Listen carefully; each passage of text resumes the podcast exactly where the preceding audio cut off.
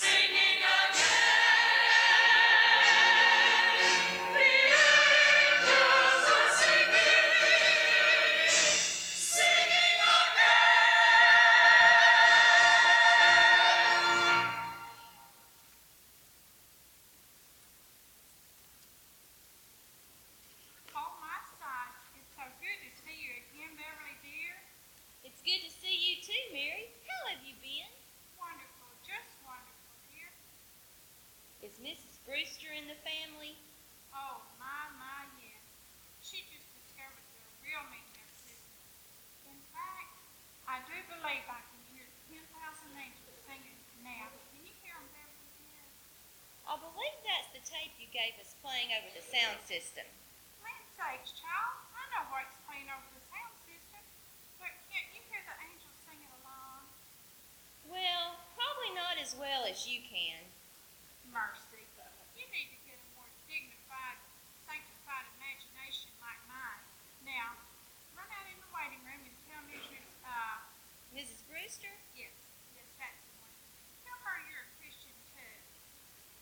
Oh, my side, I completely forgot. Give her one of these little booklets to read. 10,000 Hallelujahs, written by Merry Christmas. Who's Merry Christmas? Why, that's my new handle. Handle? You know, my pen name. Any author worth his uh, salt has to have a pen name, especially when he's just starting out. well, Merry Christmas, it sure seems to fit. It's got real possibilities, doesn't it? Doctor, let me introduce you to a budding young author. Merry Christmas. Well, take a gander at this new pamphlet. They printed it for me at the copy place across the street last month, and I've given away so many, I'm almost ready for the second printing. 10,000 hallelujahs. Mary, I wish I had happier your energy. Now, get a move on, Bev, and tell Mrs. Uh, Mrs. Brewster? Yes, that's it. Tell her to read this pamphlet and I'll call her tonight. Oh. And here, give her this tape of the Messiah. She needs to start practicing the Hallelujah chorus. I'll take care of it right away, Mary. Mary, I need to talk to you. Will, you look troubled. Didn't Jesus tell us to be anxious for nothing? Mary, listen for just a moment. I need to. I'm afraid you're spending too much time working and not enough time praying. Please, Mary, I need to tell you. Now you need to get along with the Lord for a day so that you can control your practice instead of it controlling you. Mary, which one of us is the doctor here? Oh, my. I'm sorry. Forgive me, Mary. I didn't mean to be so unkind. It's just, I've got some news, some bad news to talk to you about.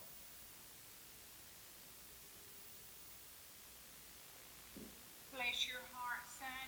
You're not fretting about me, are you? Why, mercy.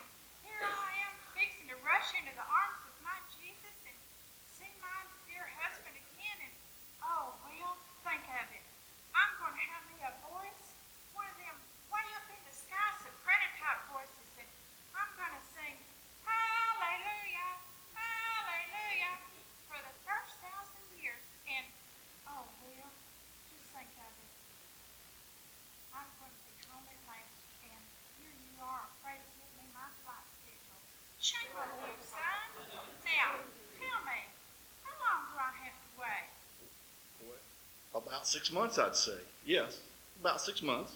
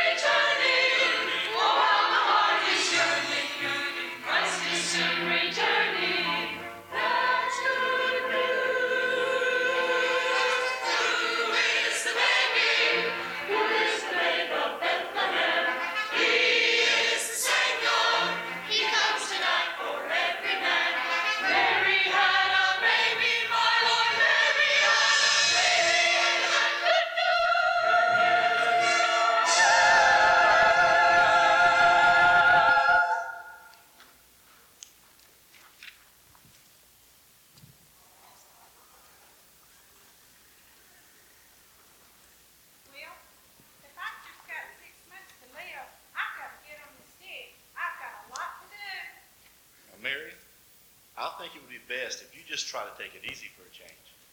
Are you kidding me, son? Uh, first of all, I'd like to have an appointment with you at least uh, twice a week. Yes, at least twice a week. Mary, remember, I am the doctor here. Let's see. I'd like to see you, oh, twice a week. How'd you know that? I didn't, but I thought it would be good to have at least that many days in your waiting room for the future soul. Now, Mary, I do need to tell you, you're probably going to experience a good deal of, yes, I'm afraid so. Oh, Will, I have a good bit of pain already. I thought maybe you did, Mary. But it's nothing compared to the pain my Jesus suffered for me. And it's caused me to trust him so much more. I'll be praying for you,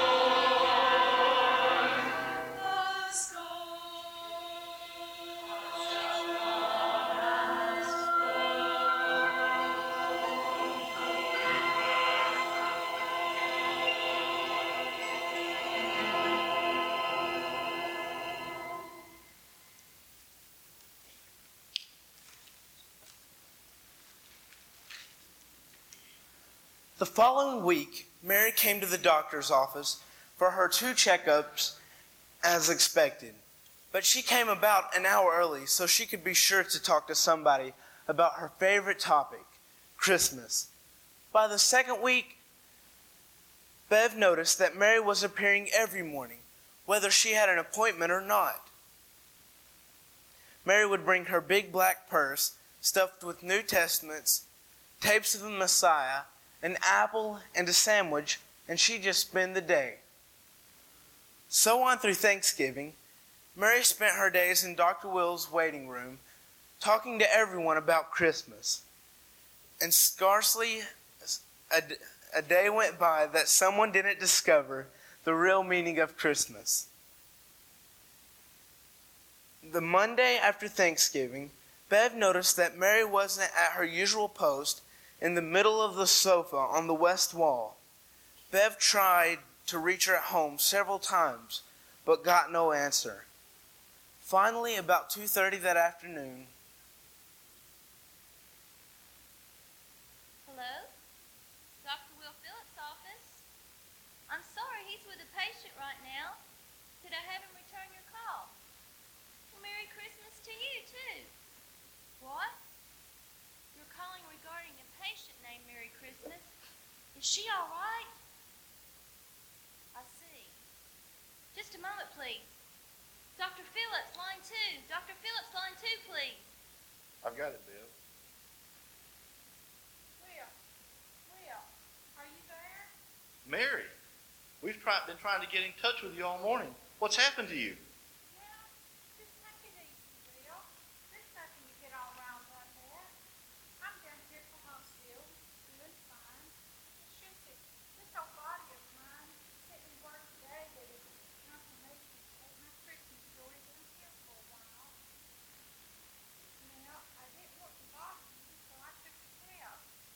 But this lady at the desk wouldn't give me a run without authorization from a certified MD. You are certified, aren't you, Bill? Just let me talk to the lady at the desk for a minute, Bill. If it's not too much trouble, Bill, ask this nice lady to give me a room or two beds. I'm sure that can be arranged. Now, would you please just let me? And just tell her to send me roommates that need to hear the Christmas story. If you'll let me talk to her, I'll be glad to. Oh, and I almost forgot. Tell Bev that I'm assigning that house on the west lawn. Her. Tell her that God's moved me to a new territory. Now, don't you worry about a thing. I'll take care of everything. Now, how are you feeling, Mary?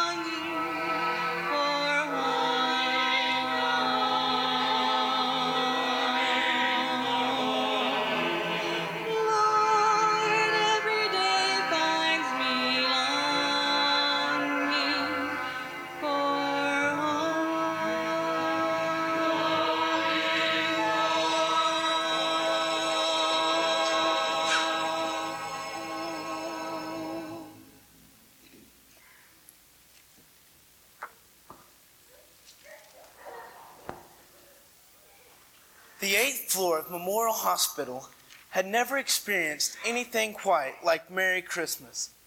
Handel's Messiah played constantly on her little tape player. Nearly every week, a new patient would be moved into room 824, and nearly always they left rejoicing, having experienced the true meaning of Christmas. When things would get a little slow on the floor, the nurses would all gravitate towards Mary's room. That is, all of them but one. Phyllis Cross, the head nurse on the evening shift, kept her distance from the woman she called the religious nut in 824. Phyllis had been head nurse in a military unit for 11 years, head nurse in an emergency room for 16 years, and had been through three marriages. She never smiled or cried, and the icy look in her eyes seemed to broadcast that she was proud of it. It was Monday night in mid December when Mary took a turn for the worse. An infection set in, and her temperature skyrocketed. Round the clock care was ordered, and being two nurses short, Phyllis Cross herself had to help out in room 824. Mary was in great pain and nearly delirious from the fever.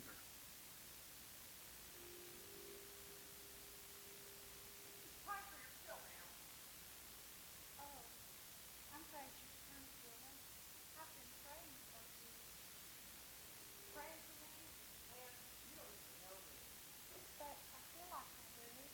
The other nurses have all told me about you, and they all are helping you. Oh, they do, do they? Well, in case they haven't told you, there is no secret from you. God gave us a ring a long time. Oh, no, Willie. In fact, I've asked the Lord not to take you, not to take me home until you're in the fall. That'll be okay. I love you, Willie, but God loves you even more. He does love you. If you have to get sick for me, He's ready to do something for you right now. If he's telling you something that will change your life forever. yeah, well, I gotta go. I've got to check on another patient. I'm gonna send a nurse in here to check on you in about, oh, 20 minutes or so. Uh, Phyllis, I'm praying for you. That nonsense. Get some rest. I've got to run.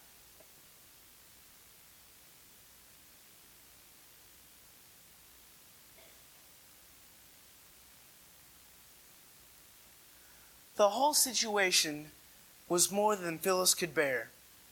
Here was a dying old woman praying for her. Phyllis had expected Mary to toss out her Christmas question, but it never came. It was as if Mary sensed the time wasn't right. As Christmas drew closer, it was obvious that something miraculous was happening on the eighth floor. As the beautiful melodies of Handel's Messiah drifted up and down the halls, a steady stream of visitors flowed in and out of Mary's room. Many of them reminisced about that day on the couch in Dr. Will's waiting room. Since Mary's arrival in the hospital, most of the staff on the eighth floor had started getting each other by saying Merry Christmas. And it wasn't just because of the season. Four of Phyllis's nurses they referred to as their spiritual mother. And Phyllis had watched patient after patient assigned to the second bed in Mary's room leave the hospital joyfully transformed. There was something contagious about the joy of this frail little woman in 824. It was the joy of Christmas.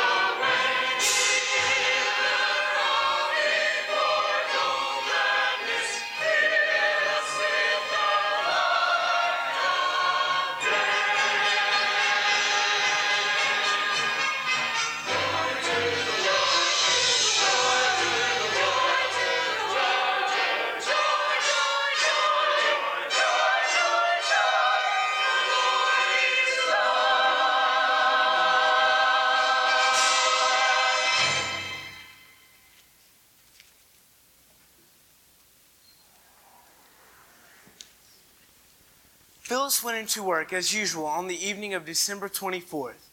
All through the night, she tried not to think about Mary, but by the time her shift ended, she can contain herself no longer.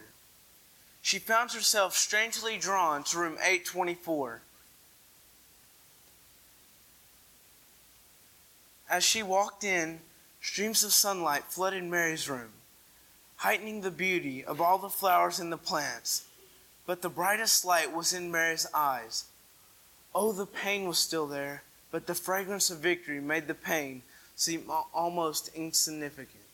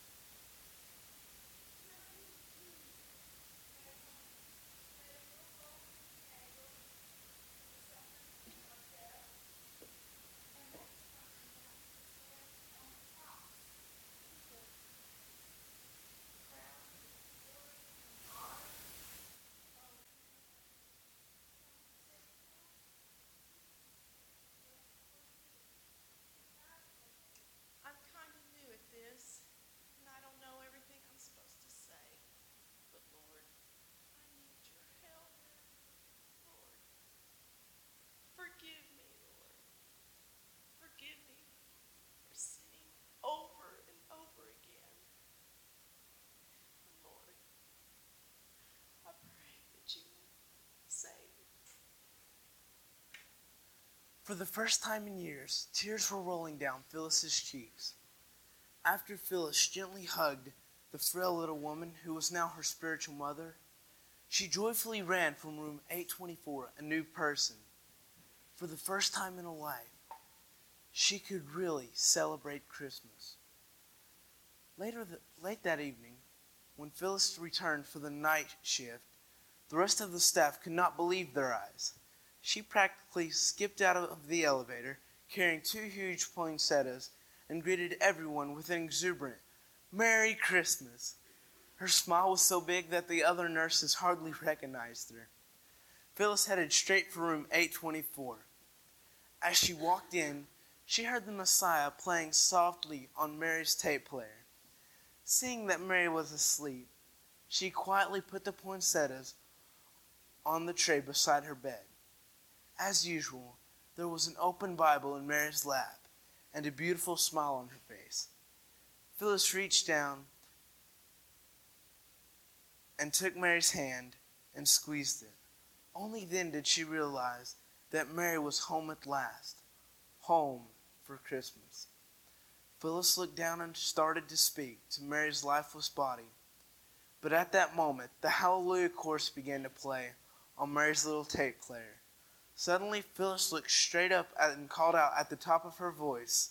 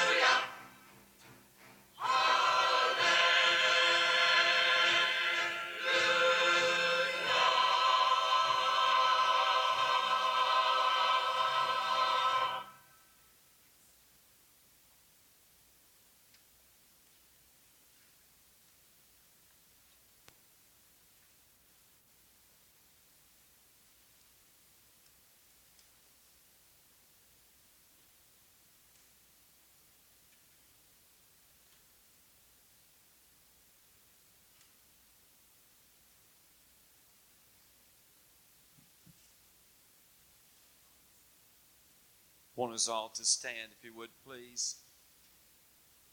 What a tremendous thought. What a wonderful story. And a wonderful story, of course, what it's all about is knowing. There may be somebody that'd like to know the Lord that they have talked about tonight. And we would want to give you an opportunity for you to come. And if you do not know the Lord, on this stanza, just get up out of your seat and come. He is a wonderful Lord.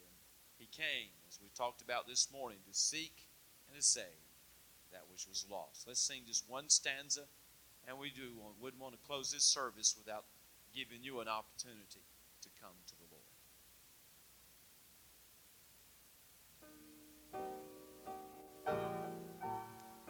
If you want to come, need to come, just get up out of your seat and come as we sing. Kneel right here. Someone will meet you and help you from the Word of God. Just as I am without one plea, Need to come.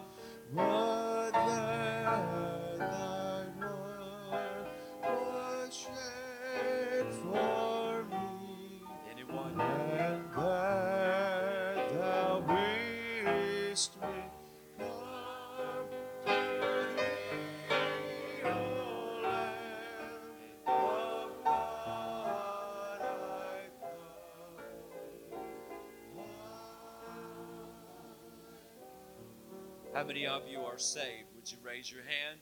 Are you glad you're saved tonight? Say amen. Praise the Lord. Let's give everyone a good hand. Thank you so much. That's great.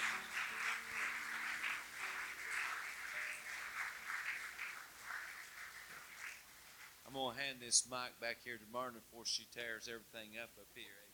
Um, I'm a computer illiterate, but I did type the program for tonight, and I gave it to my daughter, who is not computer illit- illiterate, and she says, "Mother, I can put it in bulletin form for you," and she did just that. But she eliminated, somehow deleted the cast. So I want to introduce those folks to you tonight.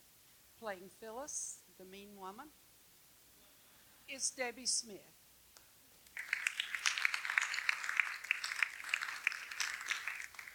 And next to her, the little wrinkled up old prune, is, Pat Lawler. Isn't she sweet?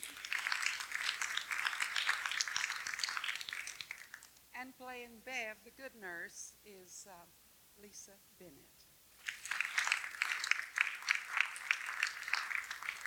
And Robert Wiley was our doctor, and I think he's going back to college now and uh, consider being a doctor.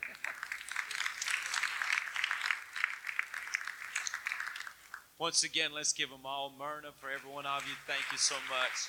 Did a great job. I want our ushers to come forward to receive our offering, and real quickly we'll receive our evening offering. And uh, we got a reason to celebrate. We've been praying so long for Debbie Smith to get saved, and we ought to give tonight. Oh, we're glad she got saved. Uh, Mitch has said I, she's a hard woman to live with. Pray for her to get saved.